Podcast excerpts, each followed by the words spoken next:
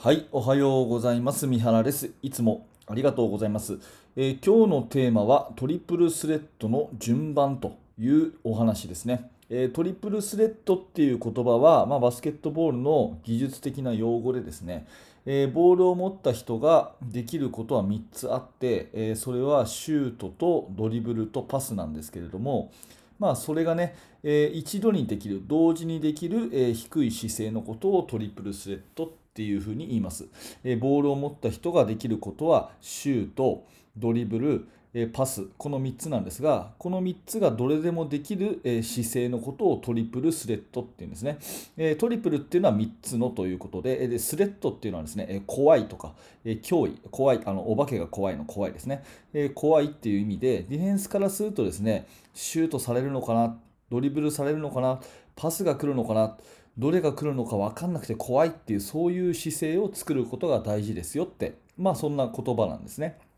で、えーまあ、これ要は膝を曲げて、えー低い、まあ、姿勢を作ると。膝を曲げた低い姿勢を作るということなんですが、まあ、これまずめちゃくちゃ大事なんですね、えーバスケットボールはボールを持っていてもいなくてもとにかくいつでも膝を曲げて、え低い姿勢を作って、えすぐに走れるような状態にしとくといつでも膝を曲げて低い姿勢を作るっていうことがめちゃくちゃ大事です。まあ、これはね、まず基本中の基本、もう本当に基本ということで、えー一番大事なところということで、えーぜひ押さえておいてください。で、ここからが本題なんですが、このトリプルスレッドは順番が大事でですね、えーちょっとイメージしてください。あなたがボールを持ったとします。ボールを持った瞬間に、まず何から、え狙っていくかっていうことのその順番です。これ結論としては、ボールを持ったらまずシュートを見てください。でシュートを見ればディフェンスは、あシュートされたくないなということで自分に近づいてきますよね。でまずシュートを見る。そうすればディフェンスは自分に近づいてくる。そしたらドリブルでそれを抜いていくんですね。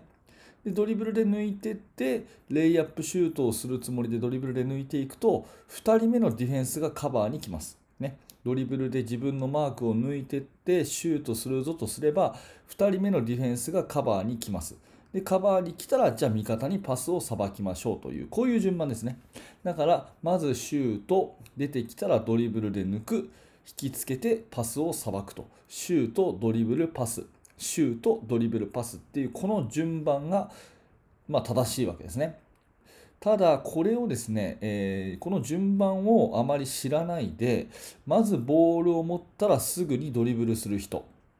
うん、これが多いです。それからボールを持ったらすぐにパスを探す。まあ、そのしかもパスを探すって言ってもですね、えーゴールの近くにリング方向に前に向かって視野を持つんじゃなくて自分の隣ですね右とか左横を見てですねパスを探しちゃう、うん、こういう選手がすごく多いので、えーぜひ指導者の方はここを教えてあげてください、えーボールを持った時にすぐにドリブルをついたりすぐにパスを探すのはもうこれは断言しますけど悪い癖なんですね、うん、これはもう悪い癖です。なのでそうしないとディフェンスが全く怖くないわけですよ、うん、一番大事なのはディフェンスの姿勢を崩すっていうことが大事だと思っていてえーボールを持った瞬間にシュートを構えられるとそれ一番ディフェンスからしたら苦しいわけですよね。ボールを持たれた瞬間っていうのが自分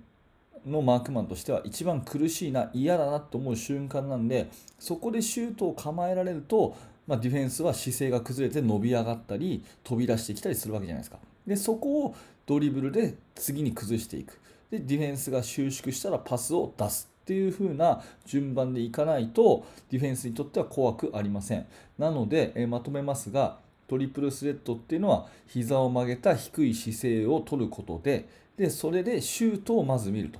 シュートをまず見るでディフェンスの姿勢を崩してからドリブルで抜いていったりパスをさばいたりっていう順番になるのでまずシュート次にドリブルそしてパスというこの順番をぜひしっかりと理解して練習してくださいというお話です。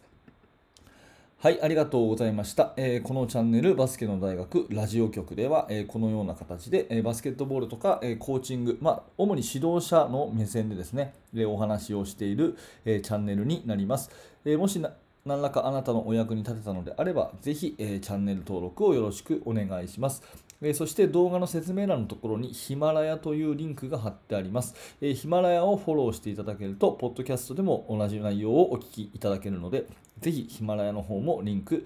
えー、覗いてみてください。はい、えー、最後までありがとうございました。三原学でした。それではまた。